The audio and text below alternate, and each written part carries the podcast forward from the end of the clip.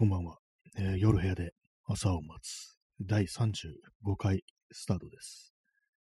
えー本日は12月の9日、時刻は23時58分です。えーあ、P さん、早速、えー30分延長チケットありがとうございます。えーそして、チャンツさん、30分延長チケットありがとうございます。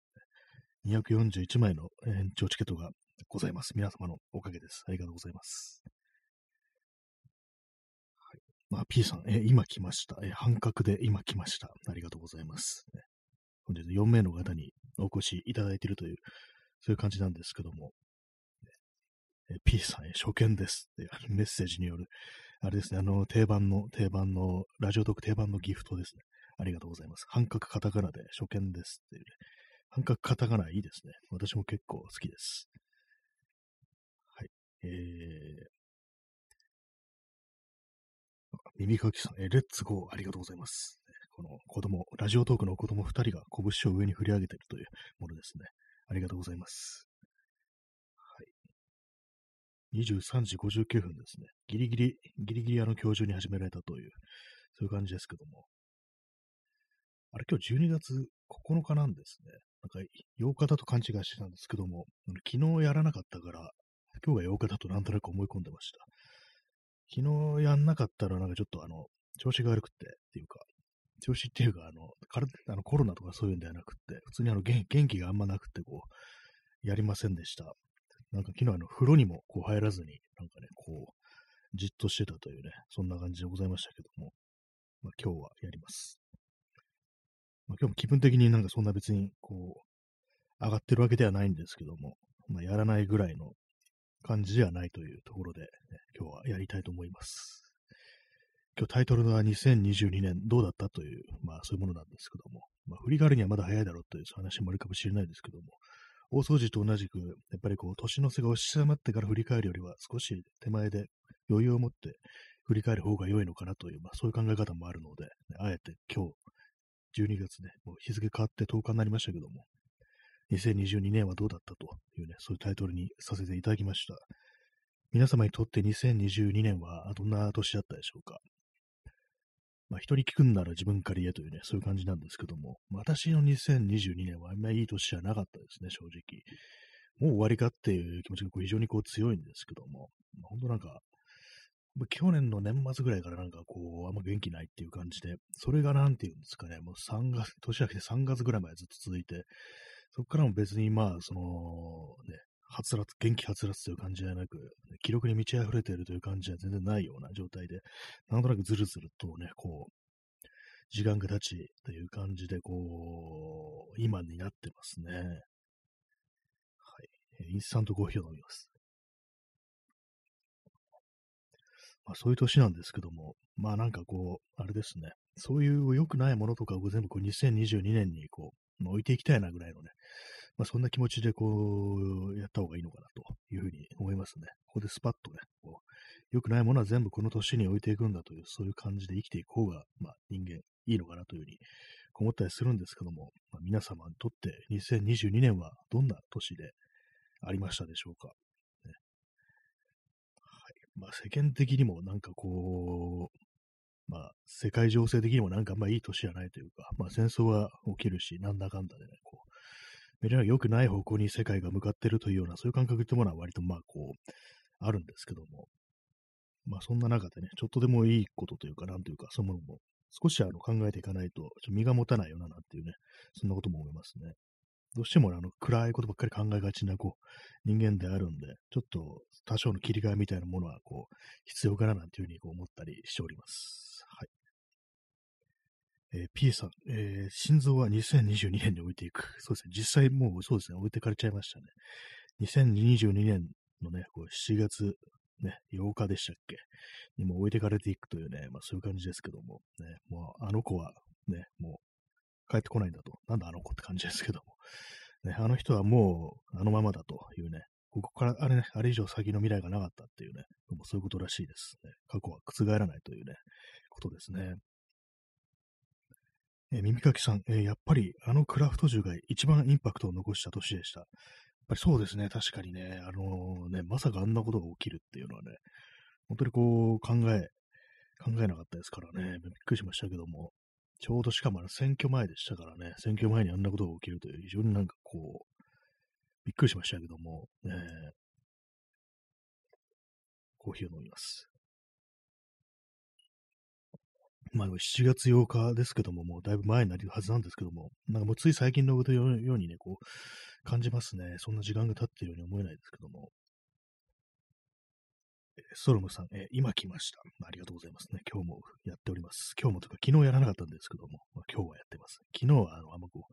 元気がなく、気力がなく、ね、暗い気持ちだったので、こうやらなかったという感じなんですけども、まあ、今日もそんなに気分は変わってないですけども、まあ、やるぐらいのね、やろうというね、感じになったんで、やってますという、そんな感じでございます。えー、P さん、えー、スネ夫、か、鍵かっこ、えー、悪いな心臓、2023年はお前用じゃないんだ。これあれですね、ドラえもんに出てくるね、あの、スネ夫が、ね、こう、あれですね、のび太を仲間外れにするときにこういうセリフですよね、これ。これをなんかあのね、乗り物とか乗ってね、これは二人用なんだみたいなこと言ったりしてね、お前の席ないからっていうね、そういうやつですよね。なんかこう、えっと、ドラえもんのね、あの、ジャイアンとかスネ夫とか、こう、映画とかだとね、非常になんかこう、なんていうかね、ちゃんと友達前とした感じで、こう、のび太と付き合ってますけども、なんかあの、普段の感じとは結構、陰湿な嫌がらせをしてますよね、のび太に対してね。たまになんかね、こう、テレビのドラえもん動画をね、こう見る機会があると、最近は全然見ないですけども、子供の頃とか見たりすると、なんか胸くそ悪いなみたいにちょっと思ってたようなね、そんな気持ちが若干蘇ってきますね。はいね、まあそうですね、心臓さんには、心臓さんは2023年用意されてなかったというね、まあどんどんどんもそういうことらしくね、やっぱりあの事件は本当なんか大きかったですね。まあ、あとはまあウクライナの、ロシアのウクライナ侵略っていうのが、まあ大きかったですけども、あれもなんかこうね、まだまだ続いているというところで、まあ、良くない、良くない世の中ですね、本当にね。僕にもまあいろいろあるはずなんですけども、なかなかね、こうパッとはで、パッと出てくるのはやっぱりなんかその二つっていうのが結構大きいですね。本当なんかこう、今年なんかほんとずっとなんか暗い気持ちいたような、ね、私個人としてもずっと暗い気持ちでいたような、こう、気がして、あんまりこう記録も出てこないっていうね、そんなことだったんですけども、まあちょっとね、まあそういうのにも、まあ、飽きてくるというか、まあなんかよくしたいっていうね、気持ちがね、ありますね。ちょっと今のしゃっくりがね、そうなりましたけども。まあ、2022年というのが、まあ、もう10日になりましたんで、あと、まあ、ね、21日ばかりということで、まあ、ね、皆様は、何かこう、今年中にやっておきたいとか、なんかそういうことって多分、まあ、なんか結構こういう時期って考えると思うんですけども、なんかありますでしょうか？私はもういくつかまあ、あったりして、まあね、去年からあれやるこれやるって言ってて全然やってないっていうことがまあいろいろあったりしたなというのがあるんでね、まあ一つにあの陣を書くなんていうね、去年のほんと11月ぐらいに言い始めたことが、1年経ってもなんか一向に手をつける感じがしないと。まあ、正確には手をつけてないわけじゃないんですけども、ほんとメモ書き程度にとどまってるという感じで、自分の中であれ言い出したのは本当半年ぐらい前だなっていう感覚があって、それがなんかこう、実際にはこう1年以上経ってるっていうことに、ちょっと少なからずショックを受けるような感じがあるんで、少し何かこう、ね、時間の流れを遅くしたいみたいな、遅くしたいというか、なんかパパッとなんかやるみたいな、なんかそういう気持ちっていうのがね、ちょっと、そういうふうにしたいっていう気持ちがまあ少しはあるっていうところで、まあそれですね、なんかね、なんかこう、今日いろいろ考えてて、なんかこう、さっきちょっと外散歩してて、それなんかこういろいろ考えてたような気がするんですけども、なんかこう、外出て帰ってきて、でなんかこうあれですよ、まあ、ちょっと眠くなってしまって、さっきまでよ布団に横たわってたっていうね、30分くらいこう眠って、眠る前なんか少しあの、ちょっと前向きな気持ちも少しあったんですけども、なんか起きたら妙にどんよりした気持ちになってて、まあでもこの放送はやってるんですけども、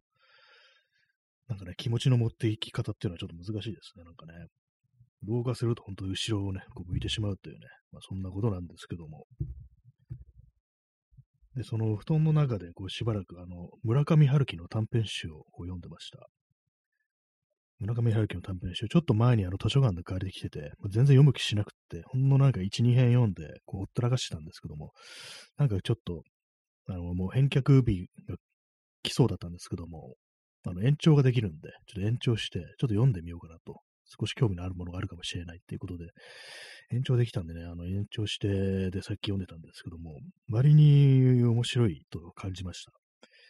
なんかこう、本が読めない時っていうのがあると思うんですけども、最近の私のこう感じからすると、あんま平易な文文体の、なんかこう何でもないようなエッセイよりも、なんかこういう村上春樹みたいにちょっとあの、透かした感じの文体ってものをどうも求めてるというか、かちょっと現実離れしてるような、なんかそういうものの方がなんか今の自分にはこういいみたいで、なんか割とスルッと読めてるというような感じですね。短編集というのもあるんですけども、えー、村上春樹全作品の5巻ですね、え1979年から1989年の短編を集めたという、まあ、ものなんですけども、この中にですね、割となんか結構面白い話があって、短編小説って言っても結構あのー、人から聞いた話をそのまんま結構忠実に書いたっていうのがあって、半分ノンフィクションみたいな、ノンフィクションとフィクションの中間みたいな話があるんですけども、これはですね、あの、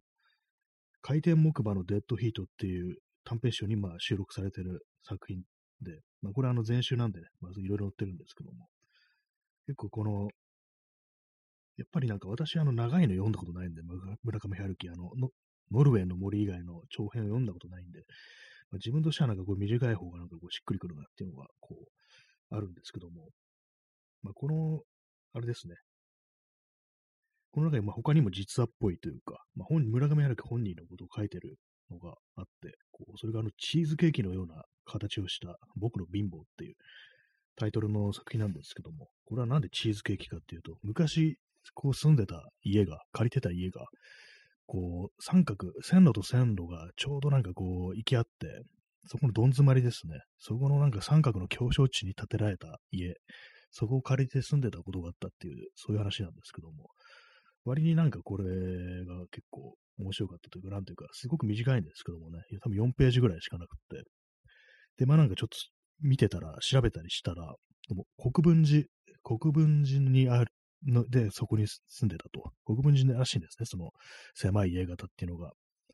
やっぱり私はなんかそういうのを読むと、必ずこう、実際どこにあったのかみたいなことをチェックするんで、でもいろいろ見てたら、どうもこの辺りかみたいなのがこう、出てきて、割とね、なんかこう、多分そう年代的に70年代前半だと思うんですけども、もしかしたらあのまんまの家なのかなみたいな、そういうのがこうあったりして、で、いろいろなんかその手のなんかこう作家の聖地巡礼的なウェブサイトとか、結構有名なのあるんですけども、あの、東京紅団っていうね、あのー、割とその、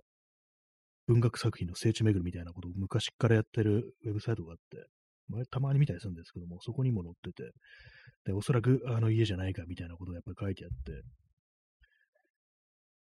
構ね、残ってるもんですね。70年代前半。確かなんか家の古さからすると、まあこれでもおかしくないなみたいな、まあそういう感じなんですけども、えー、国分寺がと、ね、昔国分寺であのジャズ喫茶をやっていたということらしいですからね、村上春樹。まあこの、この短編集とかなんか結局、まあ割と私村上春樹全体に感じるんですけども、なんか何が言いたいのかよくわかんないっていうのが結構あったりして、まあ、でもなんとなくこう、なんですかね、こう、文体みたいなのもそのままなんかこう引き込まれるみたいな、そういうことなのかもしれないけど、しんない、しんないですけど、なんか今急にタメ口になりましたね。しんないですけども、なんか今みたいな気分の時には割とスッと入ってくるような、そんな気がしますね。最近あの、Kindle Unlimited に入ってて、なんか他にもなんかこうエッセイ作品とかね、ちょっと読んでみたんですけども、なんかなんかこう今しっくりこないという感じですね。こう、ちょっとあの、透かしてる、気取ってるというかなんか、やっぱりね、さっきも言いましたけど、ちょっと現実から離れたような、なんかそういうものを私はもう今求めてるという感じがこうします。はい。まあ、Kindle Unlimited また入ったのは、あの、2ヶ月100円だからという、2ヶ月99円だからまた入ってみたって感じなんですけども、なかなかでもかゆいところに手が届かないですね。なんかこれちょっと読んでみたいなみたいのって、まああんまなかったりして、その村上春樹のなんかこう、他にもないかなと思ったんですけど、やっぱあんまなかったですね。なんかあの、新書のなんか自己啓発みたいなのとか結構あるんですけどもね、あんまそういうのは読みたくないんで、気分じゃないんでね。まあでもなんか、最近そういう感じ、結構暗い気持ちでいると、なんかそういうような自己啓発本みたいなのを読みたくなるっていう気持ちは、ちょっとなんだ、分かってきましたね。少しでもなんか役に立つことを拾えないかなみたいな感じで、ちょろっとね、その Kindle アニメとかで目を通してみたいなんてちょっとしちゃいましたね。やっぱりね。まあ、なんとかこう、まあ、昨日あの、かなりね、こう、暗い気分でいたんで、そこからなんかちょっと持ち上げようみたいなところでね、ちょっとそういう、なんかこう、ね、カンフル剤みたいなね、カンフル剤って多分今使わない言葉ですよね。私もなんかよくわからないんですけども、ね、そういう感じでこう、なんかこう、読んだりしてしまいましたね。まあでも以前に比べると、なんかこう、沈み込んだ気持ちっていうものをなんかちょっとでも、こう、上げよう、立て直そうって、思ってから、マシになるまでの時間が少し短くなってるのかなぐらいのことが、こうね、こう、あって、何かこう少し慣れてる、慣れというか、なんかこう、何度も繰り返してるうちに、少しはなんかちょっと学んでることもあるのかななんていうね、ことも思ったりしますね。えー、P さん、えー、役に立たないことばっかりして、価値が低いものばかり買い集めたい。そうですね、確かにね。なんかね、あれですね、本当に、本当はなん今なんか何見ても、これはどんだけの価値があるんだろうっていうね、ふうになんかどうしても思っちゃいたりして、どう役に立つんだろうみたいな、こうま、なんていうかね、こう自分自身がそういう目で物を見ちゃうっていうのがすごく嫌なんですけども、結構私もなんか最近そんなことばっかり考えちゃってて、割になんかこう、その、ね、なんかこう、ギャラリーとかそういうものに展示とかそう見に行くと、なんかどうしても何かこう、これが具体的に現実に向かってどういうように作用するんだろうみたいな、なんかね、こう、そういうことをね、なんかどうしてもこうね、考えてしまうっていうのがあったりして、まあ、なんかそういうの嫌だなと思いつつ、やっぱりなんかそういう価値観に自分がなんか毒されてるんだろうなっていうのがすごくあったりするんですけども、やっぱりなんかこう普段日頃からやっぱりなんかこうすごく手応えのないことばっかりしてるっていうのも、こうあったりして、まあ結構なんかここ何年か本当にこう自分がなんかあれですね、なんかいろいろやってもこれ何の意味あるんだろうみたいなことをなんかずっと考えてるって感じで、かなりね、なんかこう、しんどい気持ちになるっていうのがまあほとんどこうね、っていうのがあるんで、まあなんかね、そうなんですよね。とかといって何もね、こうね、何かこうやらなきゃっていうね、ことですけども、なんかどうしてもこれをやっててどうなんだろうみたいなね、ことはね、本当思いがちっていうのがね、まあ、皆さんも思ってらっしゃるのかもしれないですけども、まあ、友人となんか話してもなんかそういう話になることとかね、結構まあ、あるんですけどもね、こういう気持ちから解放されるにはどうしたらいいんだろうなんていうことはまあ、本当にね、思ったり、こう、しますね。えー、ストロムさん、偉い。そうですね、あの、役に立たないことばっかりして、価値が低いものばかり、ね、買い集めるって、本当に非常にこう、尊いですよね、そういうのね。絶対なんかこう、本当なんか今、こう、そういうね、余剰みたいなものがないってことで、なんかすぐにこう、それがどのくらい役に立つのかみたいなことがどうしても考えがちっていうのがあったりするんですけども、なんかね、本当なんかこう、ポストアポカリプスの世界じゃないんだからね、今すぐ命のあれがみたいな感じでね、なんかこう、ね、みんなそういうこと考えがちになってる世界っていうのはなんかかなりおかしい気がするんですけども、えー、本当になんかこう、なんか世の中もっと良くなることってあるのかなっていうね、どうしても考えちゃうんですけども、まあでも、まあ、こう人間の歴史というものがずっと暗黒時代だったわけじゃないっていうね、まあそういうことはまああるんでね、少しはなんかね、希望めいたものは持つというか、まあでも気持ち的になんかほんと自分が死んだ後もう少しマシになってればみたいなぐらいの感じでいけばいいのかなと。よくはないのかもしれないですけども、まあ、なんかの、なんかしらのね、なんかこうね、こう、報酬みたいなのがね、なんかあったりしたらいいですけども、なんか、あれですね。まあ、いずれにせよ、なんかあんまりこう先を見ても苦しいし、ね、後ろを見ても苦しいし、今を見ても苦しいしっていう感じですけども、まあ、そんな中で少しでもなんか、まあ、マシなね、ことを考えたいなっていうふうにはちょっとね、思いますね。えー、耳かきさん、えー、80年代のクリエイターのエッセイを読むと、バブルの匂いが少しきついのと、高確率で糸井重里が登場してきます。あ、そうなんですね。糸井重里のあの匂いはちょっときついですよね。あんまりこう、ジャストであの、糸井重里の作品ってものに触れたことがこう、私ないんですけども、本も読んだことないし。ねでもなんか、あ、なんかこの感じみたいなのってやっぱりこう、ありますよね。なんかこう、難しいですけども、ね。バブルの匂い。まあ、村上春樹の作品、まあ、バブル、バブルではないのかなこれまだあの、多分80、89年までなんで、まあ、本当の、本当のバブルまあ、89年ってさも結構バブルっぽいのかな。私の読んだやつとか、なんか、割となんか70年代とか80年代初頭みたいな感じの、ね、こう、話っぽかったんで、まだそんな感じはしないんですけども、まあ、ただなんかね、結構その、あれですね、なんか軽くなんかね、こう、いいレストランに入ってるみたいな、なんかそういうような描写、消費生活の豊かさみたいなものは割とまあ、ちょろっと出てきたりは、こう、するんで、ね、結構みんなくったくなくなんか過ごしてるような感じっていうのは少しこう、見えるところがあり、なんかそこはなんかちょっとね、まあ自分の中ではちょっと一つのファンタジーかなっていう感じでこう読んではこう、いるんで、ちょね、あの、距離をね、保ってあの自分を守ってますね。あんまり、そういう感じ、ちょっとフィクションめいた感じで、まあフィクションはフィクションなんですけども、まあでもそんな中でもちょっと糸井重里あの、あれですね、ダントツになんかこう、ね、きつそうですね。あんまり触れたくないようなそういう匂いを伴っているような、そんな気持ちがありますね。まあでもなんか今なんか本当にこう、ね、あのー、近い時代のなんかこう平易な感じの文章、エッセイ、なんかそういうのを読むのなんか逆にこうしんどいようななんかこう気がしてて、その村上春樹読む前になんかちょっと女性作家のなんかエッセイみたいなのをちょろっと読んでたんですけども、なんかどうもしんどくって、ね、こう、ダメでしたね、なんかね。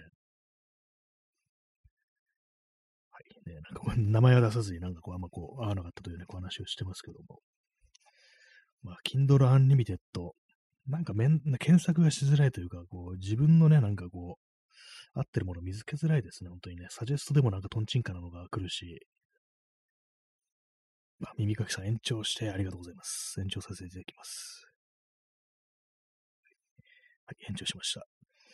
え耳かきさん、え糸井は上品ぶった下品なので、下品を自覚して貫いてればまだマシだと思います。あー、上品ぶってますね、本当にね。なんかこう、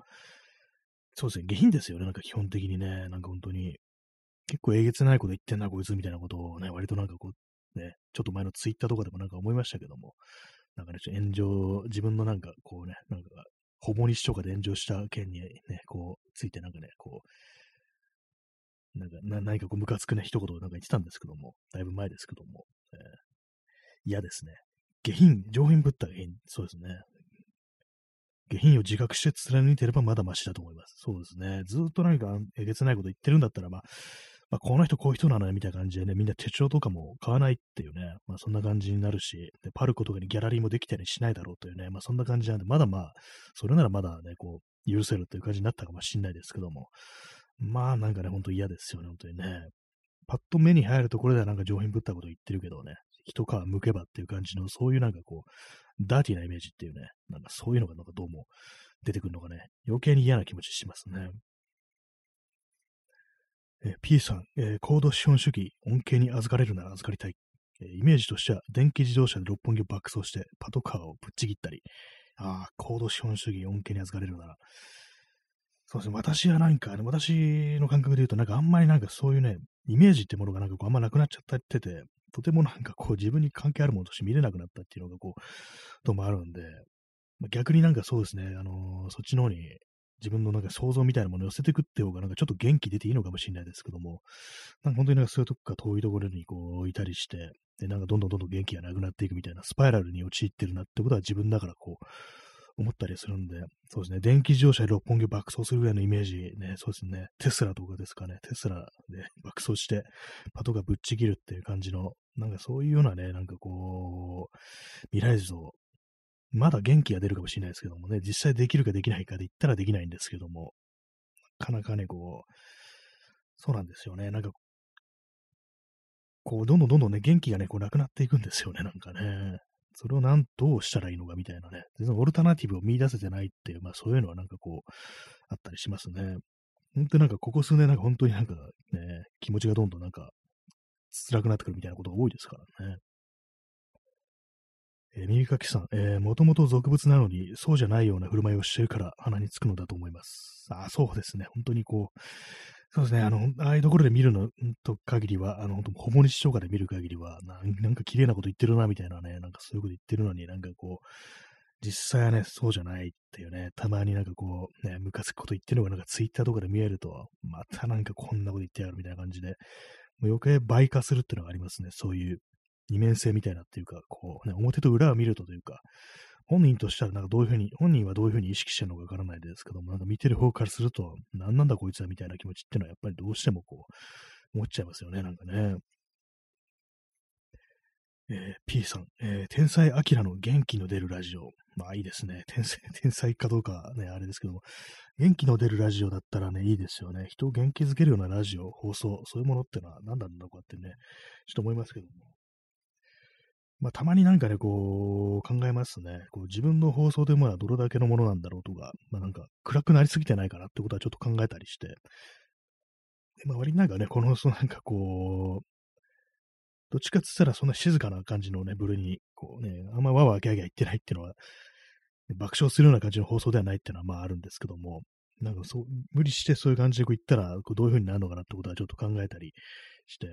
で、まあこのラジオトークというね、こうアプリでこの放送やってますけども、他の放送と比べてこれは一体どういうところに位置してるのかなみたいなことは、まあ、若干思わなくもなく、まあ、最近あんま他の人の放送とかあ聞けて、聞いてない、ないんでね、どうなのかわかんないですけども、まあ、あんまこの配信文化というものが、こう、私にとって分かってないっていうか、なんかこう、私の思考するものは、本当に古いね、昔のラジオっていうものを、割と落ち着いた感じのなんかね、夜中に、こう、音楽が流れてくるみたいな、まあ、この音楽流れませんけども、ね、本当はなんかね、古い曲とかね、流したいところではあるんですけども、まあ、なんというかね、なんかそんな感じのことを思ったりしますね。コーヒーを飲みました。今日あの、風呂に、昨日風呂に入ってもないもんですから、頭がね、こうぺったりしてますね。そう、あの、Spotify からあの、今年のポッドキャストのデータみたいのが送られてきて、まあ1年やる、毎回ね、送られてくるんですけども、それがね、あの、今年はね、ポッドキャストあんまり更新できなかったですね。こっちの、こっちのね、あの、ラジオトークはこう、まあ、毎日やってるみたいなね、感じだったんですけども、まあそうなると、あの、こう、あれですね、ポッドキャストのかなり大皿になるっていう感じで、で、こうデータが送られてくるんですけども、あの、夜部屋で朝を待つポッドキャスト版、えー、これあの、今年更新したのはあの、3エピソードだけっていうね、衝撃の結果が出てきました。今年3回しかね、ポッドキャストなかったんで感じ、ちょっと私びっくりしてしまったんですけども、で、合計73分。で、7カ国の人がこの放送を聞いていると。そしてあの、フォロワーの数は42%増えたということらしく、フォロワーの数が増えてるんだって感じでね、ちょっと意外なところではあるんですけども、まあでも3回しか交換し更新しなかったのかっていうのはね、ちょっとあのー、いかんなという感じで、これもなんかちょっと年内になんかね、もっとこうやりたいなというふうにこう思いました。まあ、ちょっとあのー、ね、僕はアンカー FM っていうね、こう、ポッドキャストのプラットフォームでやってるんですけども、まあ、そこがあの、 Spotify の傘下ということで、で、あの、 Spotify があの、軍事関連のなんかの研究にお金を出してるみたいな、スポンサーになってるみたいな、そういうこともこう、あったりして、なんかこう、使うのに微妙な気持ちになったっていうのがあるんで、それもあってなんかこう、あんまりこう、ポッドキャストを録らなかったっていうのは、まあ、ちょっとあるのかなと思うんですけども、まあなんかね、こう、な、ね、なるべくね、ちょっと、ポッドキャストのも、こう、やりたいのかなと思うんですけども、その Spotify 云々の時に、あれですね、あのー、他のサービスはどうかと、プラットフォームどうかと思って、バンドキャンプとかも登録したんですけども、そっちはなんか全然こう、やってないですね。一切アップしてないですね。バンドキャンプってあの音源、音楽の音源とかをね、こう出してるところは、人がね、ほとんどですけども、ポッドキャストやってる人って結構いるみたいで、まあでも、こう、まあ何もなくってアカウントだけがあるというね、そういう状態です。えー、P さん、えー、武田恒康の人の生命力を奪うラジオ。まあ、聞いたことないですけども、まあ、奪われ、まあ、確実にこう、奪われるでしょうね。なんかね、そうですよね。なんか夜のコーヒーとか、なんかよくわからないタイトルのなんだそれって感じですけども、このアプリ立ち上げてあの顔出てくると本当になんか生命力が奪われるような感じでね、結構 しんどくなってきますね。出さないでほしいっていうね、まあ、ミュートとかできんのかもしれないですけども、えー、うわ、なんか今日もいるみたいな感じで、ちょっとね、あの生命力がね、こう、そがれる感じがありますね、本当にね。えー、ストロムさん、えー、高橋洋一の腕時計が消えるらしいよ。そうなんですよね。消え、消えたらしいですね、なんかね。すごいですよね、話もね。なんかこう、物、物盗んでんだ、みたいなね、感じで、こう、なんかあの、サウナみたいなね、こう、ところでね、こう 持ってった、盗んだというね、すごいですよね。普通に窃盗なんだっていうね、やってんだみたいな感じで、ね、それがなんかあの、こう、非常になんか表舞台に未だにいるっていうのがすごい変な感じするんですけども、異常ですよね、本当にね。一体ね、何がどうなってるんだっていうね、こう、感じしちゃいますけどもね。えー、耳かきさん、えー、たまにラジオトークの他の番組を聞いたりするんですが、比較すると、新谷さんのラジオはかなり独特の空気感だと感じました。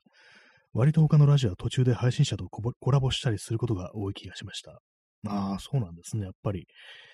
そうですね、他の人なんかすっごくたくさんコラボしてますよね。やっぱそっちが配信文化っていうね、配信なんだろうなっていうね、私の感覚だとラジオっていう感覚で結構まあ、やってるというね、生放送のポッドキャストみたいな、なんかそういうところが割とこうあったり、こうするんで、結構ね、やっぱ、そう、こういうアプリだと相互になんかこうお互いなんかこう交流するっていうのが結構まあ多いっていう感じで、まあ、それもあってなんかたまになんかね、こう、他の配信してる方がやってきて、こう、コメントとかいただけるっていうのはあるんですけども、まあ、非常にありがたいんですけども、あんまりこう私から他の方の人の方に行って、こう、これコメントするだとか、まあ、ましてやコラボなんてっていう、そういう感じにはこうなってるんで、まあでもコラボってなんかね、こうなかなかこう、難しいですよね。コラボは私したことないんですけども、スペースで、ツイッターのスペースは他の方の放送にこう、顔出したっていう、そういうことは、顔じゃないや、あの、声を出したっていうね、そういうことはありましたね。まあ、スペースでもちちょっと、あの、ラジオとかいうのとは違う、ちょっと特殊なところあると思うんで、で、まあ、その時も他にあの、ね、聞いてる人2人ぐらいしかいないっていうね、そのスペースだったんで、あんまりその、ね、気張らずにやれるっていうね、感じで、で、まあ、そのね、そのスペースやってる方とはじお話しするのは結構初めてだったんですけども、結構何度かこうね、やりとりとかはしてたんで、割となんか普通になんかこう電話してるみたいなね、こう感じっていうね、風になって、割と自然にできたと思うんですけども、なんかでもああいう感じでこう人となんかコラボしてると結構なんかうかつなことを口走っちゃないかなみたいなことっていうのは、やっぱ人と、自分で一人で喋ってるよりも人と喋ってる時の方がちょっとあの無防備になるような感じっていうのはこうあるんで、割にね、ちょっと変なこと言わないようにしないとななんていうようなことはね、結構そのコラボとかするときにはちょっと気をつけなすといけなさそうだななんていうようなことはちょっと思いますね。え耳かきさん、えクワマンのカバンがなくなるラジオ。最近そういえば聞かないですね。クワマンのカバンがなくなったっていうね。あんまそんなしょっちゅうなくなったら怖いですけども。まあね、セカンドバッグとかね、まだ持ってたりするんですかね。なんかイメージで買って今セカンドバッグって言いましたけども。ね、クワマンもなんかあのー、ね、病気されてから、ね、こう、復帰はしたけど、ツイッターはね、なんかあんまやんなくな、あんまとか全然やんなくなっちゃいましたね。まあ、かなり、なんかこう、いろんなネタ出してましたから、もうさすがにこう、ネタが尽きたか的なね、そういうとこかもしれないですけども、ね。コロナ前にあの、クワマンのカレー屋に行ったことがなんか遠い昔のような気がしてないですね。割と最近のような気がするんですけども、でももうあれから何年も経ってしまったんだということはたまに思ったりしますね。えー、ストロムさん、えー、綺麗な武田天皇、キリアン・マーフィー。まあ、顔似てますかね、キリアン・マーフィー。確かになんかちょっとあのー、なんすかね、頬骨の部分とか割となんかキリアン・マーフィとちょっと似てるような気がしますね。綺麗な武田天皇。そうですね、キリアン・マーフィー、ね、キリアン・マーフィーっていうと私は、ね、一番、ね、印象に残ってるのが、あの、28日後っていうね、ゾンビ映画ですね。あれで最初にキリアン・マーフィー見て、ね、その印象が非常に強いですね。あとは、ケンローチの麦の方が揺れるときっていう映画にもね、出てて、割といろんなところでね、結構キリア・マフィの作品とかね、こう、見てる気がするんですけども、最近だとどうですかね最近はなんかあんまこう、あれですけども、なんかバットマンの映画にも出てましたよね。コーヒー飲みます。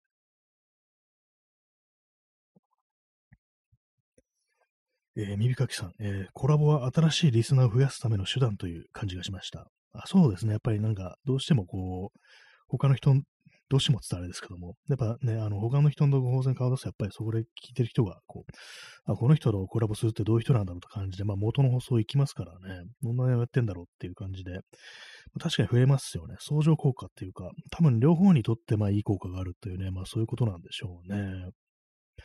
まあね、私もなんかこの放送をやってって、まあ、これね、聞いていただいてる方で、ね、あの、配信とかされてる方ね、これ何名かいらっしゃいますけども、まあ、そうですね、あの、コラボしたらどういう風になるんだろう。ね、あの、コメントとかまあいただいてたりはするんですけども、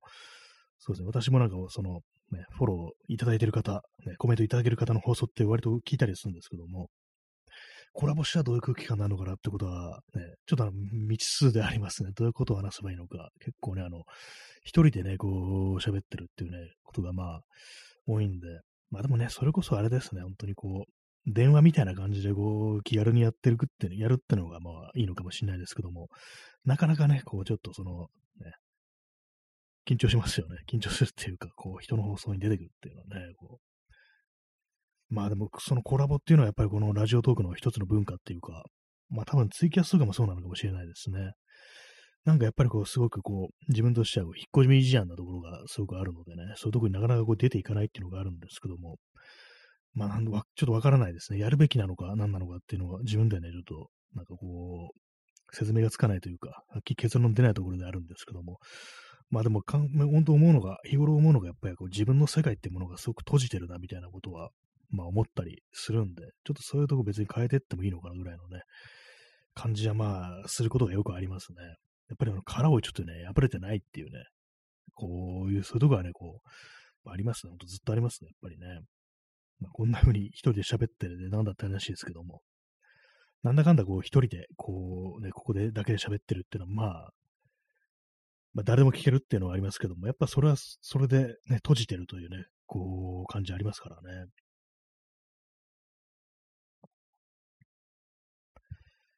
そうですね、まあ、年内、年内ちょっとあの、ポッドキャストの更新はね、こうしたいですね。まあ何よっていう感じはもうないんですけども、まあ普通になんかあの、久々に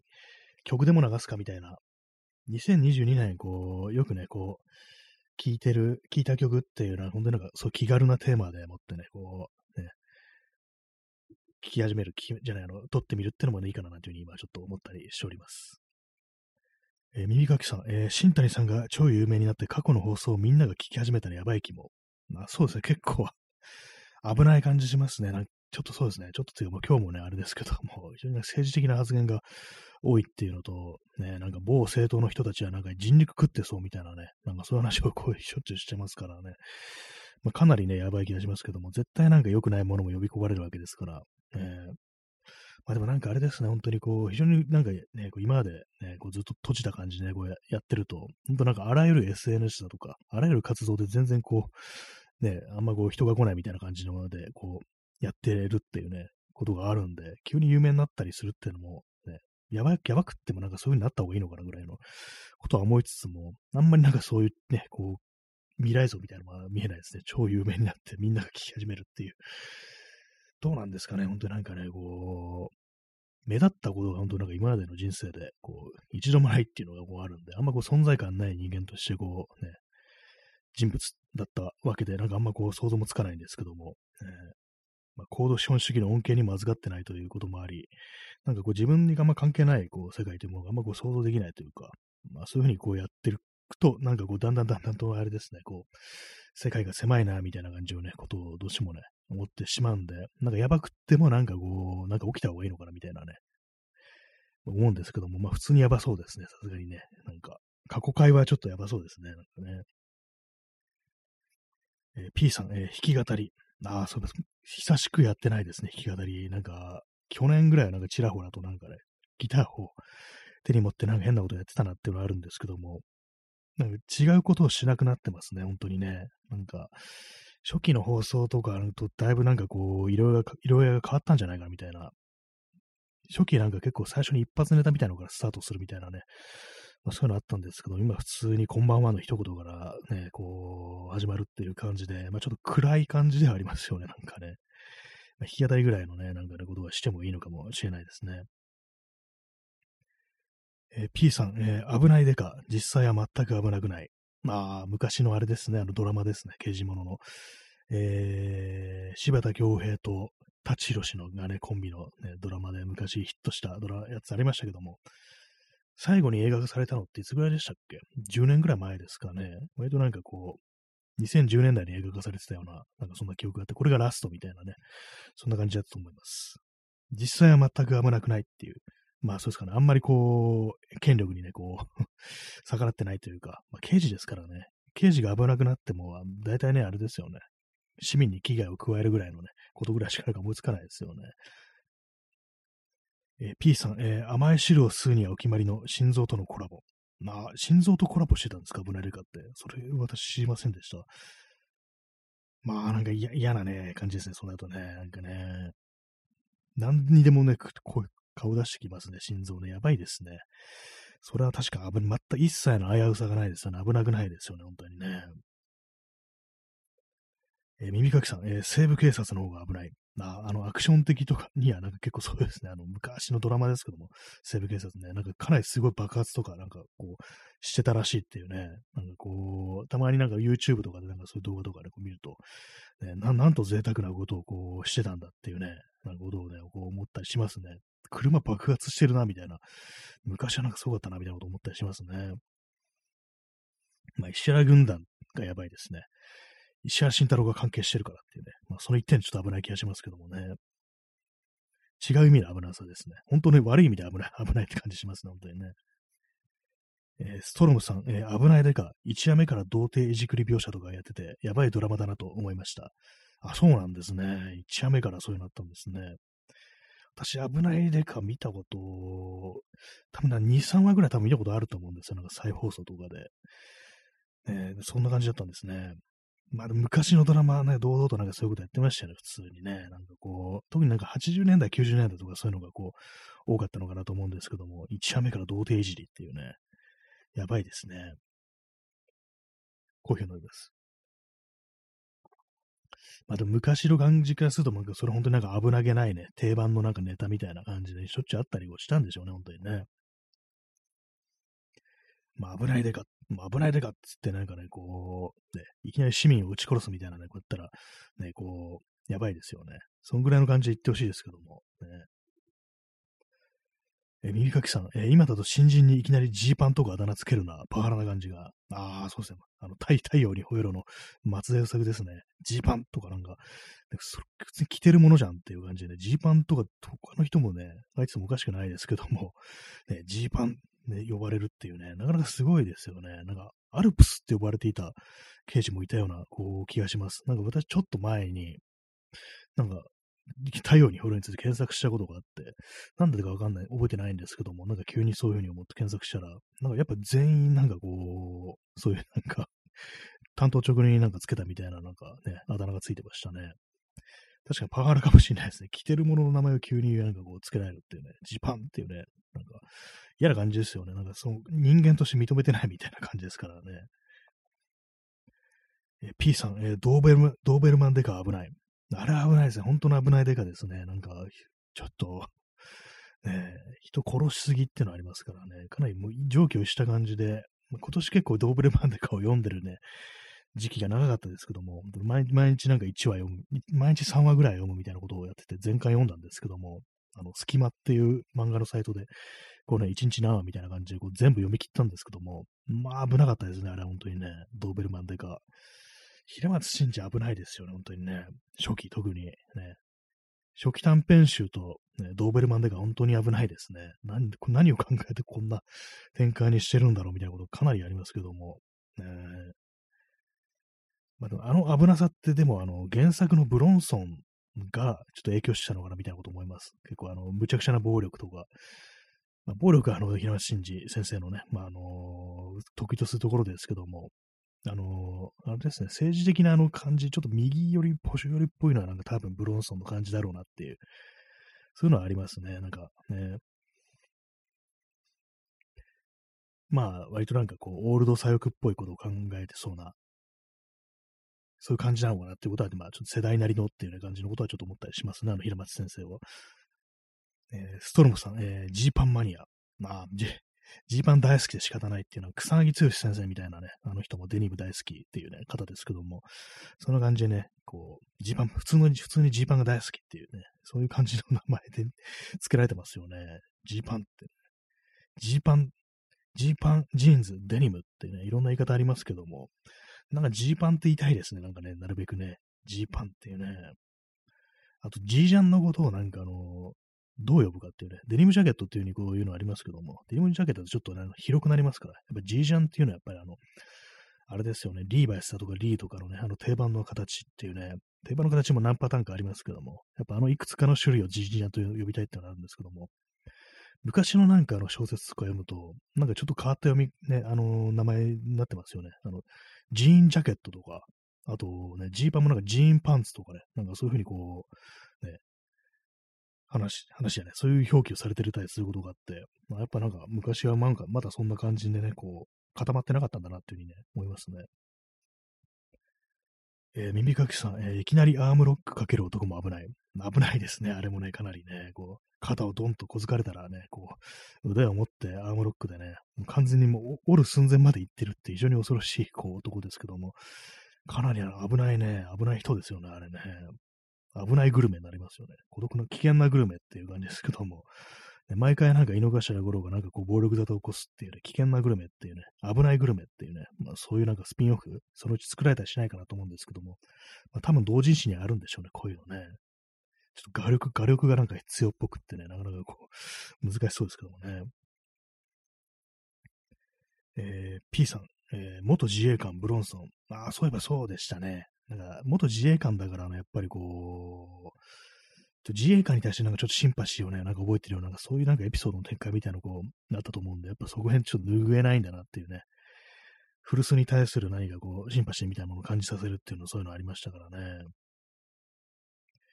話ちょっとずれますけども、あの、古巣、古い巣、ね、自分がかつて所属していたところとか、まあ、地元とかそういう感じで使われる古巣という言葉ですけども、私ずっとあの、古層って読んでて、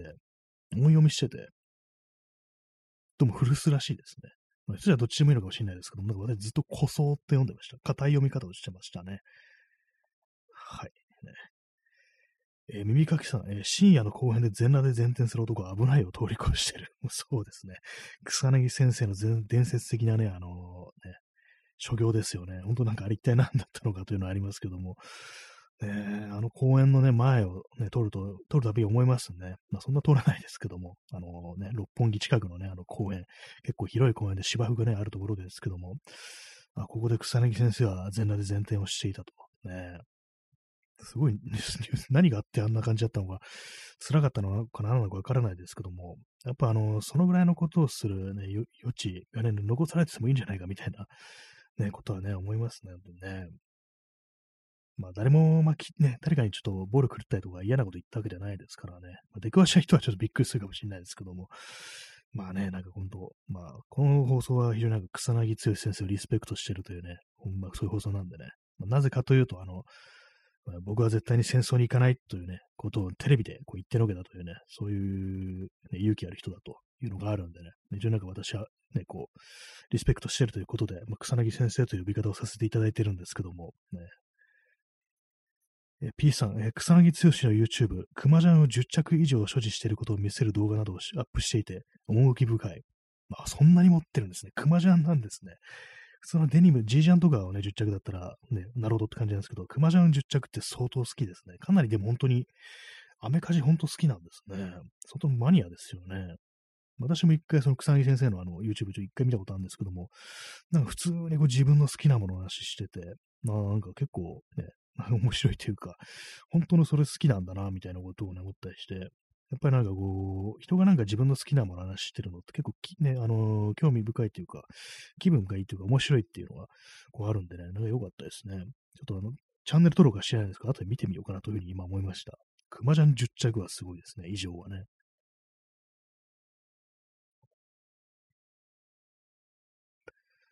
まあね、そう自分の好きなものね、持ってる服の話ですってのはなかなかいいですよね。えーストロムさん、えー男性芸能人はアメカジと旧車好きですよね。あそうですね、本当多いですね。他のあの、TOKIO の長瀬智也っていう人も、かなりのアメカジだとかバイクだとか、なんかなんか好きっていうね、そういうことらしく。やっぱりなんか多いですね、なんかね。こうアメカジとかね、なんかあの、芸能人、あの、お笑い芸人とかなんか、もう結構好きな人が多いっていう印象ありますね。割となんかそう、どうなんですかね。やっぱ普段こう着る服で、あんまこうかしこまった感じじゃないっていうね。カジュアルな服を着てテレビに出るとなると、そういうところで何かこう、そのこだわりみたいなのをこう発揮したくなるのかなと思うんですけども、アメカジ好きな芸能人ってのはやっぱりこうテレビ出るときもなんかそれっぽい服を着てるというね、こう印象がありますね。やっぱり男の趣味としてそういうアメカジと旧車っていうのは何かこうね、こう非常に強いコンテンツであるというね、なんかそんな感じの気がしますね。えー P さん、えー最終的には所ジョージに。あ、そうですね。所ジョージさん、あそこに行きますよね、本当にね。所ジョージでも本当なんかいろいろなんかこう、やってますよね、本当にね。割となんか、こう、遊び全般なんか網羅してんじゃないかなみたいなね。まあ、そんな感覚とかちょっとありますけども、ね。世田谷ベースでしたっけ？あの、所ジョージのなんかこう、持ってるね、こう自分のいろんな好きなことをやるスペースみたいなね、世田谷にそんなのあるんだっていうね、すごいですけどもね。えー、ストロムさん、えー、所ジョージにそっくりのプレッパー。ああ、プレッパー、プレッパーでもなんかこう、そうですね。所ジョージもあれですからね。多分、モデルガンとかエアガンとかそういうの好きですからね、確かあの人。だからね、本当だったら、あの、所ジョージも本物の銃とかね、集めたいかもしれないですよね。でもアメリカに行けば本当になんか所ジョージみたいな感じの、こう、ね、銃とか、あの、そういうもの以外にも、割とそういうなんかね、こう、車だとかね、バイクだとか、趣味のものとか、そういうものもなんか一緒くたにこう、ね、集めて準備してるというね、なんかこう、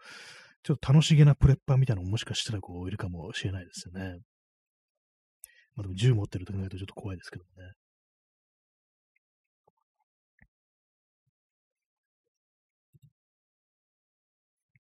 えー、耳かきさん、えー、所ジョージ、かなり鍛えている感じですね。あ、そうですね。年齢の割に、もう年齢60代後半、半ばぐらいですかね。なんか結構還暦が過ぎてたような気がするんですけども。そうですよね。なんか年を取ってもなんか、割となんかこう、絞ってるというか、なんかそういうような印象は確かにありますよね。なんか頭、こう、金髪にしてますしね。金髪はあんま関係ないですけども、確かなんかでもいろいろやってんだろうなっていうね、ことはこう、ありますね。なんかこう、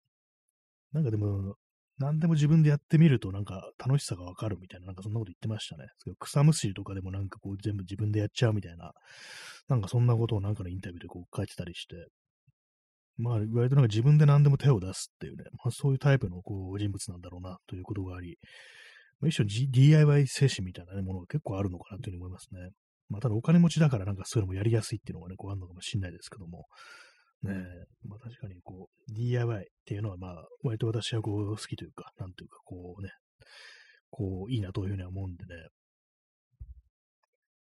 えー、ストロムさん、えー、松本人志とドクター・ドレー、年取ってから鍛えて帰って老けた二人。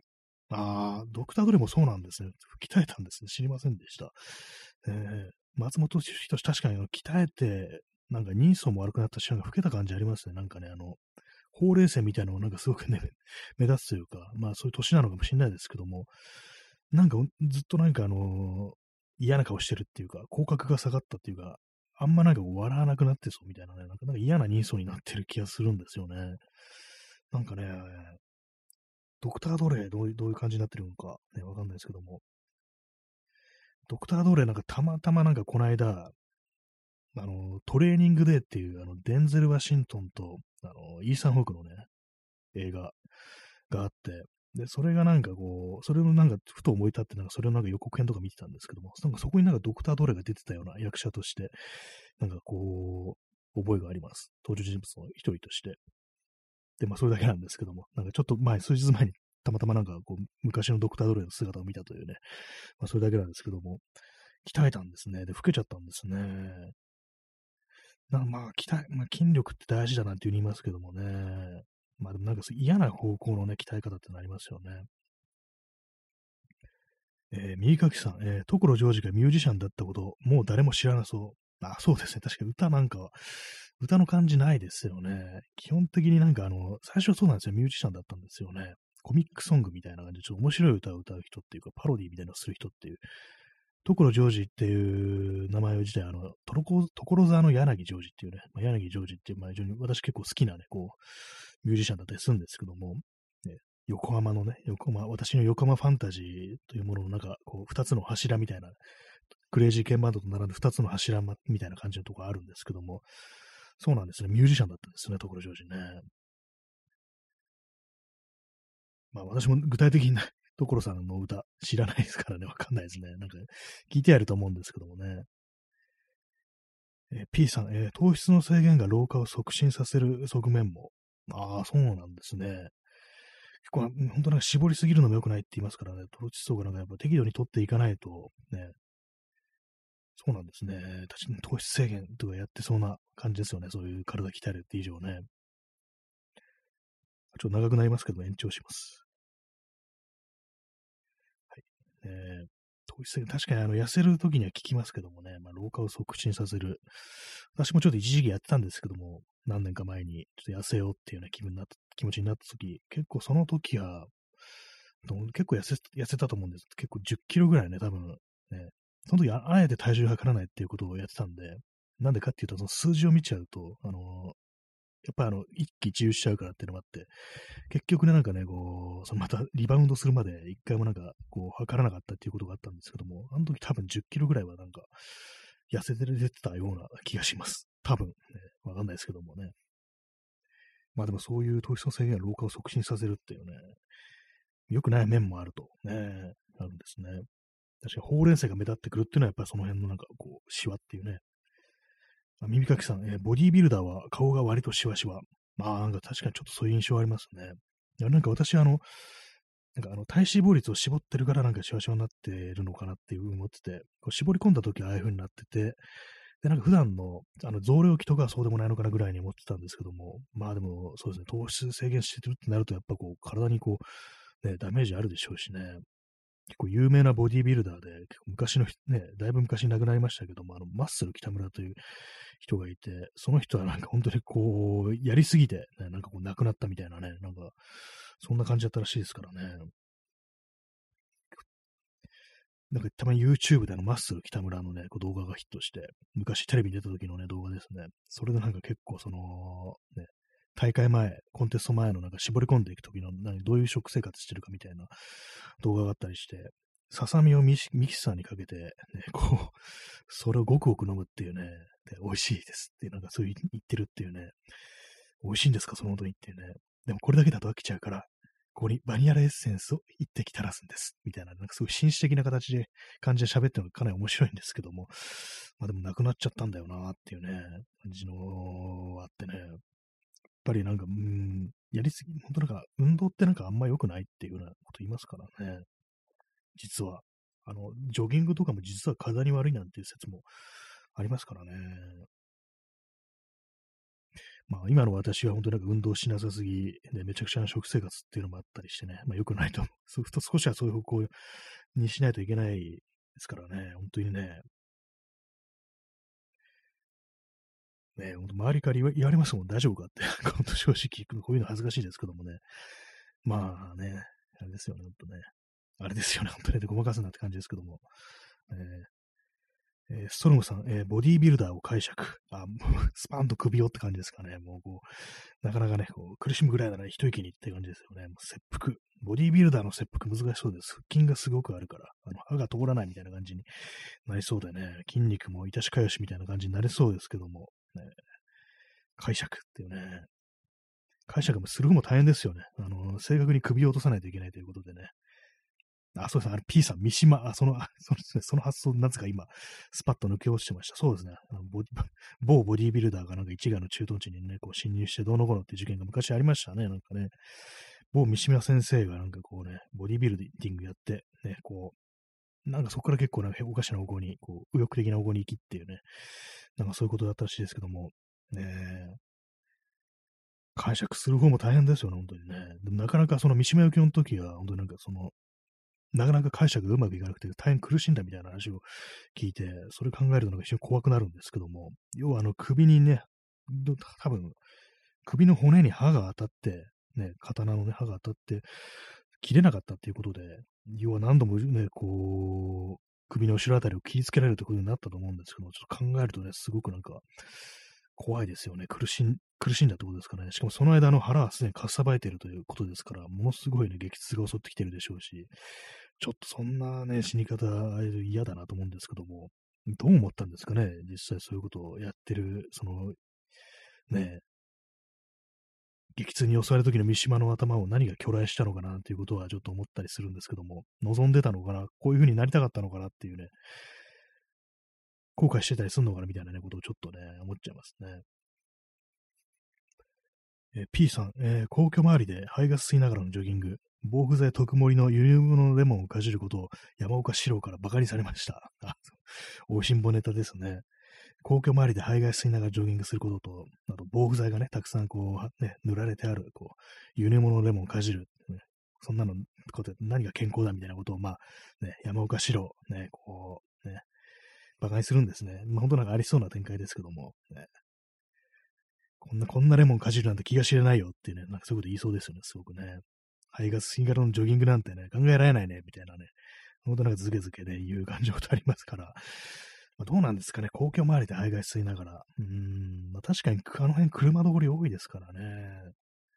でもあんまりそこまで空気が悪いっていうのは思わないんですよね。どっちかっていうと私の実感からすると、あの、高架下の方が空気悪いですね。あの、昭和通りとか、普通にローカルなしますけども、あの、上野にね、こう向かっていく道なんですけども、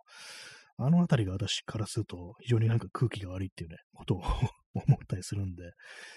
ね、どうなんですかね、あの、一応、上は開けてて、で、反対側車道ですけども、反対側の皇居っていうこともあって、まあ、他の街に比べたらマシなのかと思うんですけども、できればなんかあのー、もう少しね、あの、公園とか緑のあるところではまあ走った方がいいなっていうね、まあそれはありますよね、本当にね。まあ防具剤と曇りっていうのはちょっとわかんないですけども、まあね、どうなんですかね、あんまりその辺の私、あの、すごく気にしたことないんでね、こう、まあレモンを皮ごとかじるということがまあ、こう、そんなにない、とか全くないんで、レモンといえばあの、サクレレモンっていう、ね、あの、アイス、かき氷みたいなのありますけども、あれ、レモンがね、あの、輪切りが入ってて、で、私、あの、最初、あの、レモン残してたんですね。でもなんか、あの、たまたまネットで耳にした話で、こう、あの、メーカーの方が、あのレモンはそのまま食べて大丈夫ですっていう風に言ってて、皮ごとね、皮ごと入ってるんですけども、そういう、こう、知らせを受けて、私はそれから、あの、サクレレモンのね、こう、レモンは食べるようになりましたね。種入ってたら種は残しますね。割とあの、サクレレモン、ね、夏の定番みたいな感じですけども、今年はあんまり食べませんでしたね。あの、外歩いてる時にアイス食べるってのは結構やったんですけども、あの、外であの、サクレレモンってあの、スプーンとかね、こう必要になりますんで、あと、ゴミ捨てるとき結構厄介な感じになると。ね。アイスだと本当なんか棒と袋だけなんでね、こう、コンパクトですけども、あの、サクレレモンカップが残りますからね。あれがなんかちょっと厄介だなと思って、外で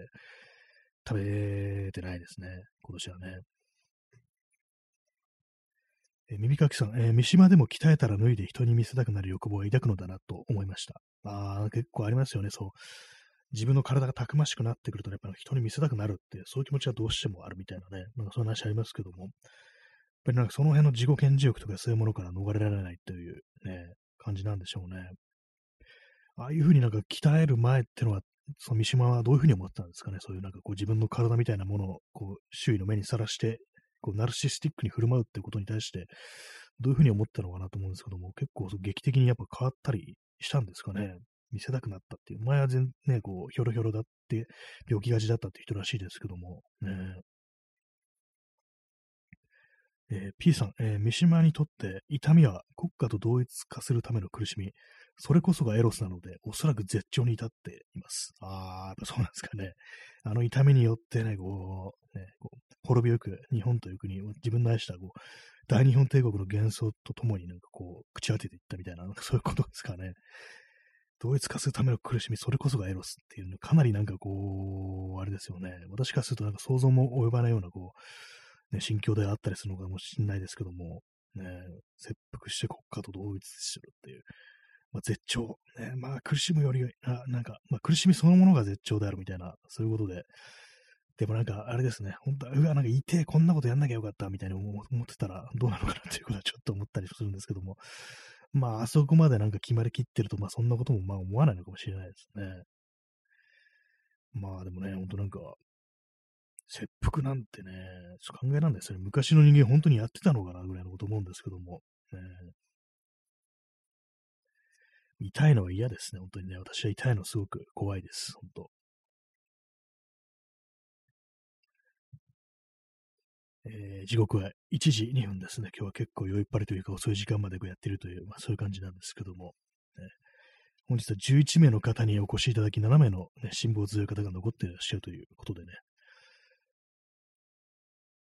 そうですね、あのー、まあ、ずっと続けてますけども、まあ大体まあこのぐらいの人数だなっていうのがこうありますね。20人はやっぱこう行かないですね。そういえばね、20人行ったことないんじゃないかなというふうに思います、この放送。あんまりまあそう広く広がっていくような感じの内容を話してるわけではこう、ないのでね。コーヒー飲みます。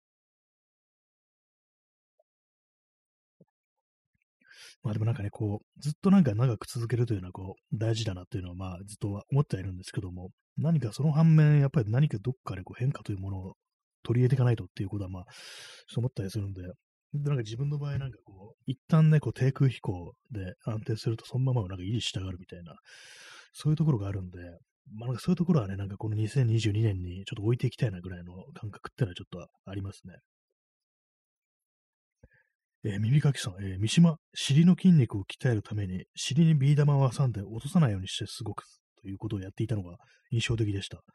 ああ、そうなんですね。じゃあ、普段のトレーニングだけでは尻の筋肉、あんまこうつかないってことなんですかね。ビー玉を挟んで落とさないようにして過ごすっていうね。なかなかこう、ねえすごいですよね。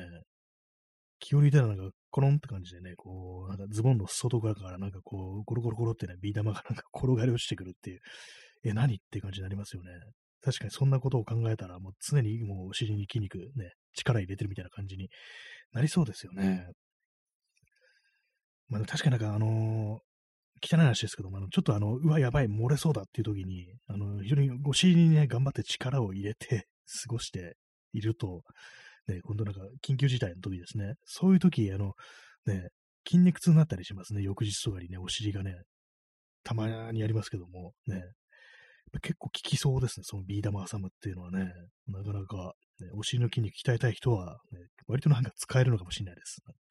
なんか実体験的にね、なんかこう、力入れて、ね、翌日なんか筋肉痛になったことあったなみたいなことを思い出したんで、割にそれ効きそうですね。三島流なんかこう、血筋の鍛え方みたいな、そういう感じですね。まずビー玉を手に入れるっていうね、そこ、そこからですね。ビー玉って今どっかで売ってるんでしょうか？ビー玉買った覚えがないですけども、私も。ねなラムネの瓶の中に入ってるっていうね。今、ラムネ、ラムネって今の瓶じゃなくてペットボトルのやつ売ってますよね。なんだかビー玉入ってるんですかね。わかんないですけども、た多分あの、ね、あの、割らずに取り出せるようになってるんでしょうね、ペットボトルのラムネは。今年はラムネ飲みませんでしたね。まあ去年も飲んでないかもしれないですけども、ね、で見るとなんかあの、ちょっとね、あの、手を出してみたくなるってのありますね。ラムネの瓶とかね。やっぱ子供の頃なんかあの、イメージですかね。子供の頃でもそんなに、子供の頃でさ、そんな飲んでないと思うんですよね。特殊な時に、多分お祭りとかかな。お祭り縁日とかで買ったりしてたかもしれないですね。なんかとにかくちょっと普通の時にはあんまこう飲まない飲み物だという感じでね、特別な感じがするっていうね、そういう飲み物でしたね。はい。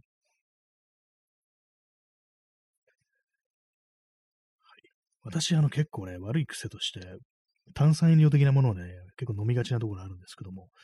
このなんか一月ぐらいはね、あんまこう、飲んでないですね、そういえば。まあ、あの、気温が、気温が下がったからというね、ことだだと思うんですけども、えー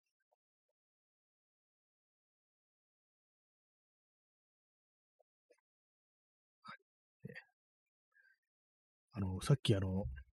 ジンの話を1年前にしたというね、ことをしたんですけども、その時にどういうジンを作るかというね、話をして、したと思うんですけども、あの、街中の、街のね、なんかちょっとした風景とか、今はもうその、失われてなくなってしまった風景、まあ、そういうものについてのちょっと短いエッセイ的なものと、そこに挿絵的なものを添えられたなっていうふうに思ってたんですけども、でも最近その街というものと自分のなんかね、こうがなんかね、こう、あんまりこう、がっちり組み合わないというか、なんというか、こう、ちょっとね、上滑りしてる感じがあるんですよね。外をこう、徘徊してたりしてても、以前のようになんかこう、自然じゃないというか、なんかこう、移動してて、しんどい気持ちになることが多いっていうのがあって、まあそういうのもあったりして、ここはなんかちょっとあの、街じゃ、街がどうのこうのっていう内容じゃなくて、他のことにしようかなっていう、他のことについて書こうかなみたいな気持ちもちょっとね、あの、今日ね、あの夜、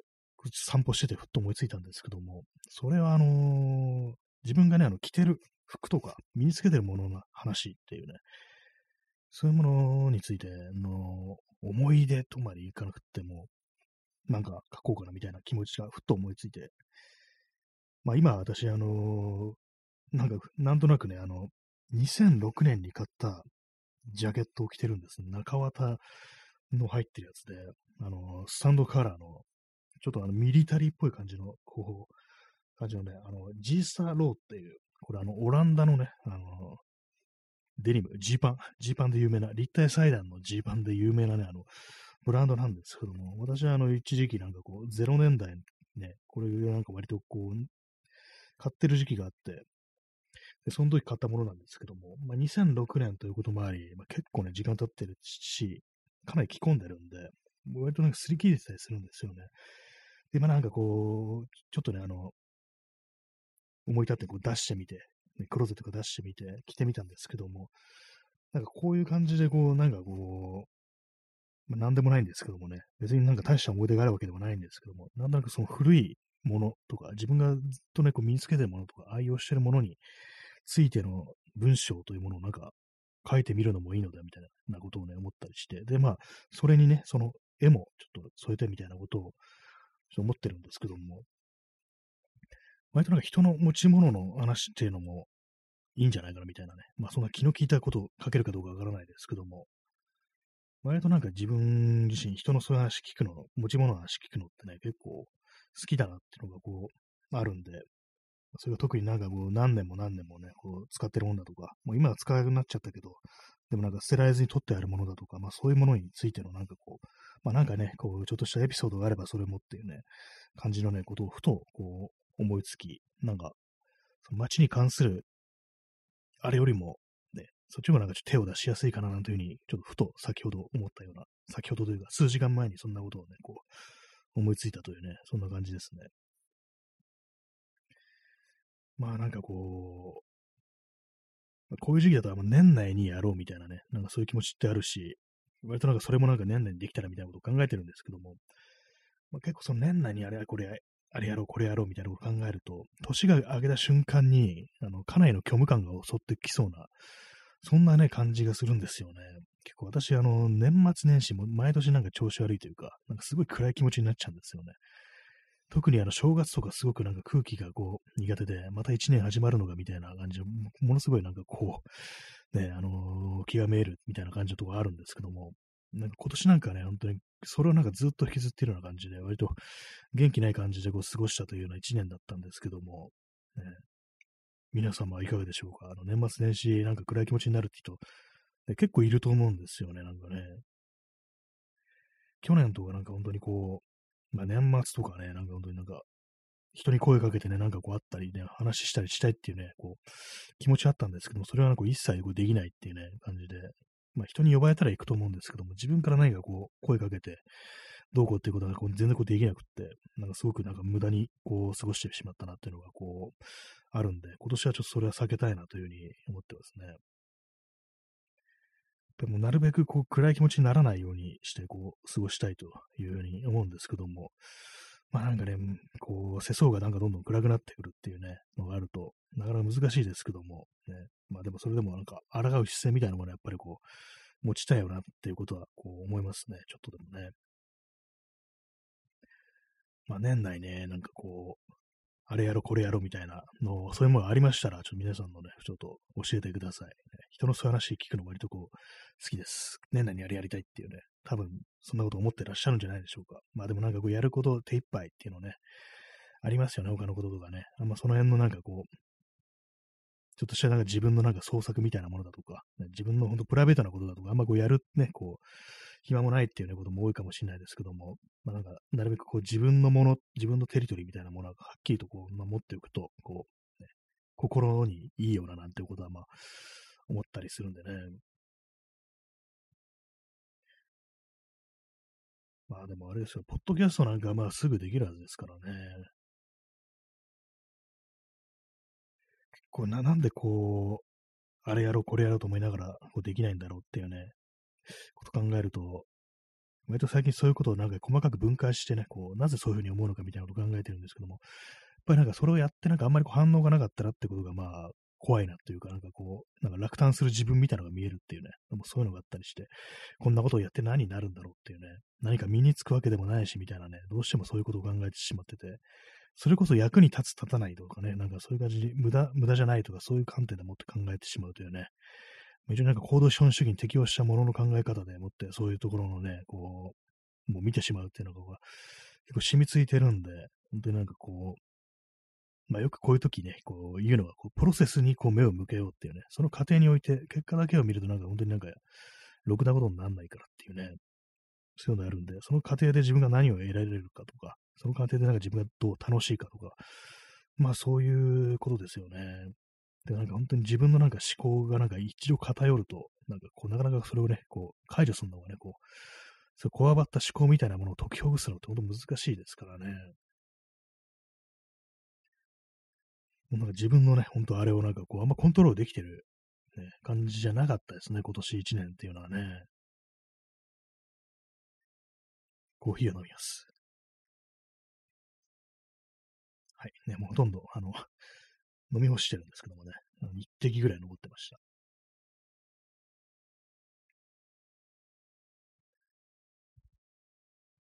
えー、時刻は、えー、1時13分ですね。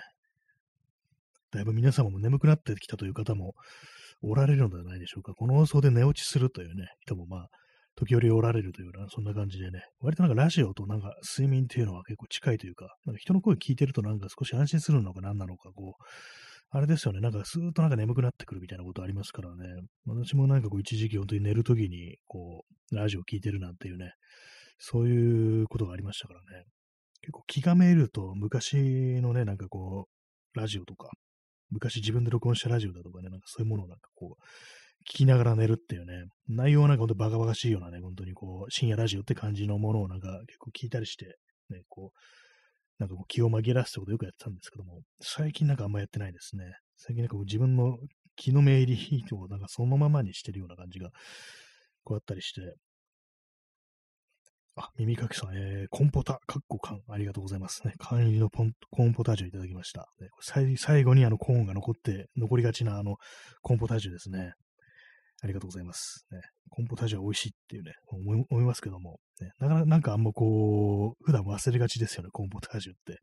あんまりこう、あ、これ買おうみたいな気持ちにならないで、ね、こう、でも寒い時ってなんかあのコンポタージュがね、こう外にいる時にこう欲しくなったりする時もこうありますね。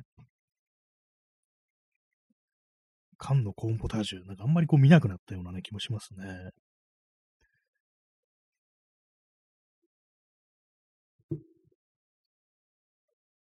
まあ、温かい飲み物を、今年はまだ飲んでないですね。なんかでも結構あの、今年はね、寒くなったのって、ほんのなんかまだ数週間ぐらいしか経ってないような気がします。あの、な、なんだろう。ちょっとカレンダー見ますけども。11月の12日に、あの、私、あの、外に結構長いこと歩いたと、散歩したというね、日があったんですけど、その時結構暑くって、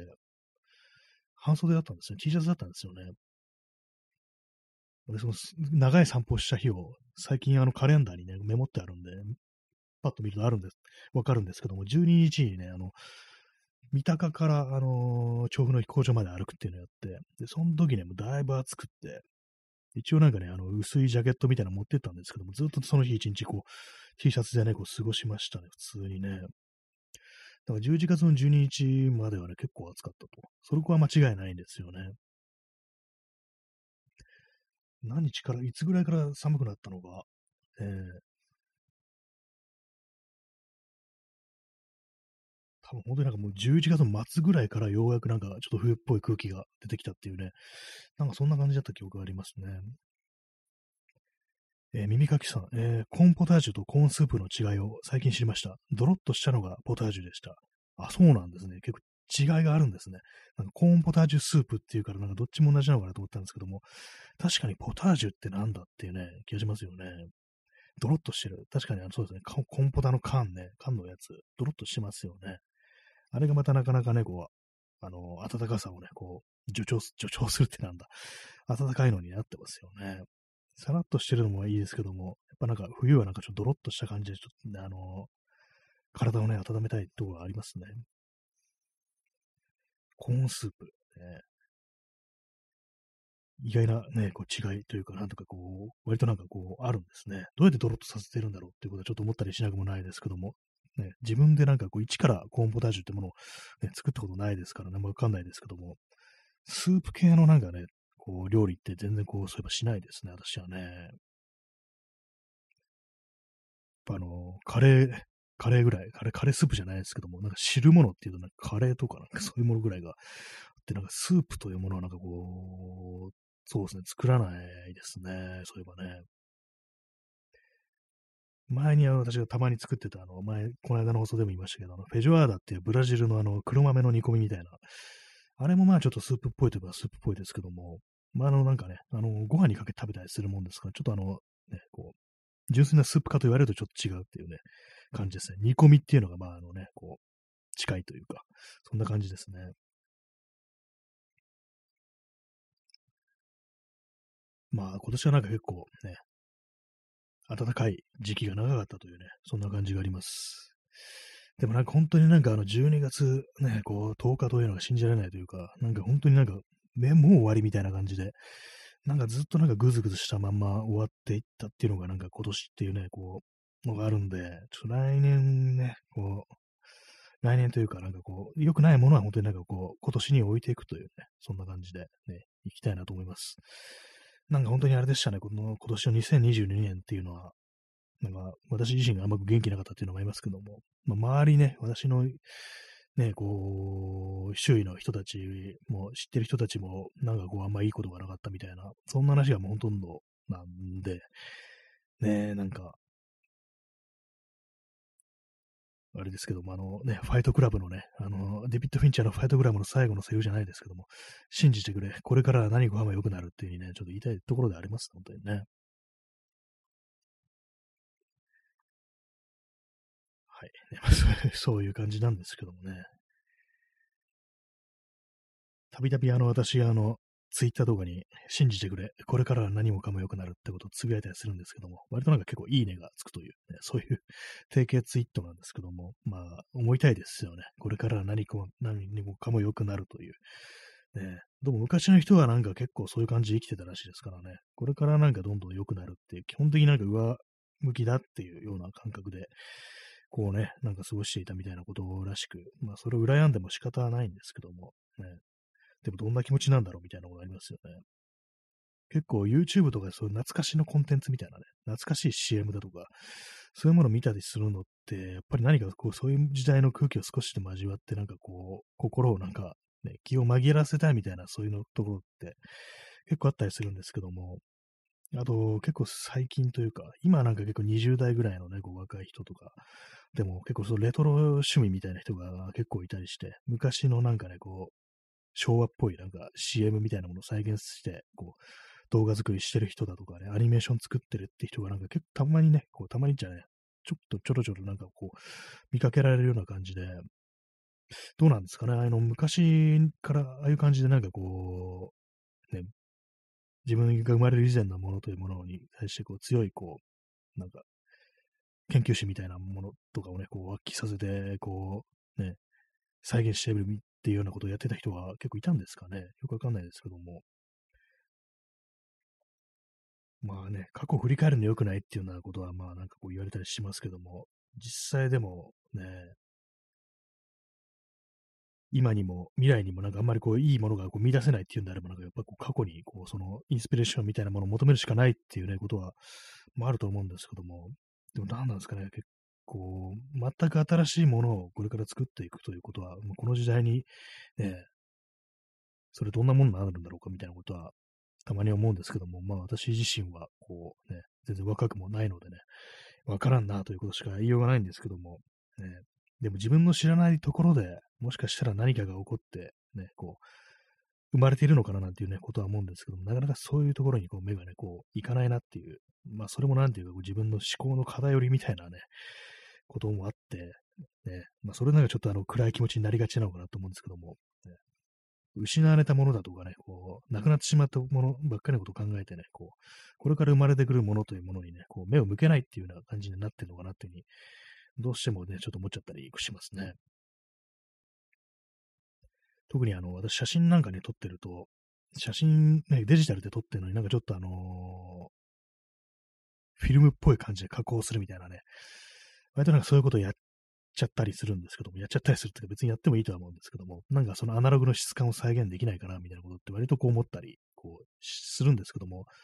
でも結構そういうことをね、やるのに罪悪感みたいなものがあって、ね、こう、なんかこう新しいものではなければいけないんじゃないかみたいなね、そんなことを思ったりもするんですけども、まあでも中途半端良くないですね。なんかこう、自分でなんかこう、これは良くないんじゃないかなと思いながら取り組むのって多分なんかこう、あんまりいいことじゃないと思うんでね、それは開き直ってというか、開き直るっていう表現があれですけども、なんかこう、もっとこう、熱心に取り組むべきなんじゃないかっていう、それはそれでっていうね、ことは思ったりしますね。まあでもね、本当になんか私はあの、いろいろあれやろうこれやろうって言ってできてないですね。あの、前にもあれ言いましたよね。あの、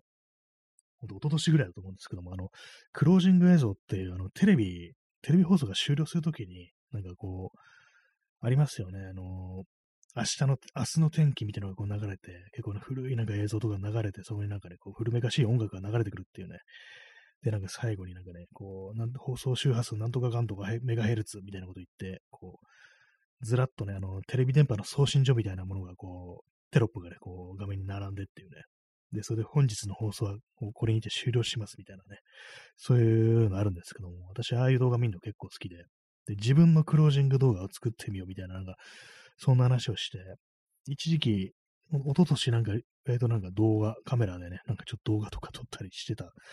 時もあったんですけども、結局なんかあれも、あれですね、一応なんかあの、 DaVinci Resolve っていうあの動画編集のソフトとかね、入れたりして、こう、ちょろっといじくってみたんですけども、やっぱりなんか適当に繋げただけでね、で、ちょっとテロップ入れて、それで満足って感じで、全然まあやんなくなった、完成させなかったというね、そういうこともね、ありましたね。なんかこう、中途半端にや,、ね、やって、もういいやみたいな感じでね、情熱を失うというか、初めか情熱があったのかどうかわかんないですけども、なんか最後までやらない、完成させないという非常にこう、悪役というかなというか、あるんでね。何なんですかね、このなぜ完成させないのかっていうね、ことは割と私も、なんかね、本当思うんですけども、なんかでも物を作ってるっていう人はまあ結構ね、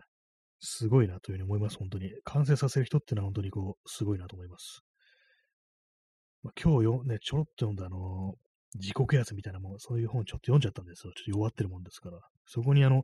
手をつけたらもう半分は完成したも同然だっていうふうに書いてあって、そうかって思ったんですけども、考えてみると私も手つけても完成させられないことが多いというね、ことに行き着いてしまい、まあ、あのね、あの、もし皆様、まあ、あれどうなったみたいなのあったらね、私のあのー、ケツをね、引っ叩いてくださいというね、ことをちょっとコメントとかで、ね、なんか言ってもらえたら、あの、はいっていう感じで、背筋をね、正すかもしれないので、ね、なんか言ってもらえたらと思います。人に任せなって感じですけどもね。でも自分で自分を鼓舞するのって本当に難しいなと思いますね。ね、なんかこう、基本的になんかあのー、割と定期的に人と会ったり話したりっていうのはするんですけども、なんかあれですね。ここなんか2週間ぐらいなんかあんまりこう、あんまり口を聞かない感じでね、こう生きてたんですけども、なんかそうするとやっぱりなんかどんどんどんどん気がめいってくるなみたいなものは、こう割となりますね。ほんの、ほんのなんか2週間ぐらいでなんかこんな感じになってるんですけども、まあね、なんかこう、あれですよね、いろいろね、やるべきかもしれないです。自分主導でなんかこう、いろいろね、やるべきっていうようなこと思うんですけども、どうにもなんかこう、ね、記憶が湧いてこないみたいなこともあるんですけども、ね、難しいですね。だから元気はつらつっていくのは難しいですね。それこそなんか筋トレとかした方がいいのかなみたいなね。三島由紀みたいに元気が出てくるかもしれないですね、本当にね。ビー玉を、お尻にビー玉挟んでこう生きるっていうね、ぐらいの感じ前のめりな感じで言った方がいいのかもしれないっていうね、ことは、まあ、思ったりするという感じなんですけども、えー、まあ、このラジオトークで喋るっていうのも、割となんか能動的に見えて結構受動的な気もしてきます。普通にあの、あれですからね、本当にこう、座って喋ってるだけというね、感じですからね。あ、耳かきさん、えー、そうかも。ありがとうございますね。カモがうなずいてるというところでね。そうですね。本当なんかこう、ね、元気をこう出していきたいということはね、あります。元気を出すという、なんかこう、今までと違った考え方をもう少しあの身につけるというね、元気が出さなくても気が、気分が落ち込むのを防ぐという、そういう感じでこう、いこうかななんていうふうに思いますね。もう早々になんかそこから脱出しようという、ね、もしそうなってしまったら、そういう感じでね、ちょっとやっていって、まあ、良くないものはね、何度も何度も言ってますけども、この2022年に置いていこうかななんていう、そういう感じでいきたいですね。まあ、別に2022年というか、まあ、今日という日にね、置いていってもいいんですけども、も明日からというね、感じでね、まあそんな感じで、まあ、元気出していこうかななんていうふうに思っておりますと。あと、まあ、年内にやろうと思っていることもいくつかこうあるというね、そんな話でございました。まあ、皆様もね、いろいろこうあって、こうね、大変かもしれないですけども、なんかね、こう、元気はつらつっていうね、古いですね、なんかね、まあ、そんな感じでね、こう、いけたらいいななんていうね、ふうに思いますね。まあ、せめて心穏やかに生きたいというふうに思います。はい。えーそんなわけで、えー本日はご清聴ありがとうございました。それでは、さよなら。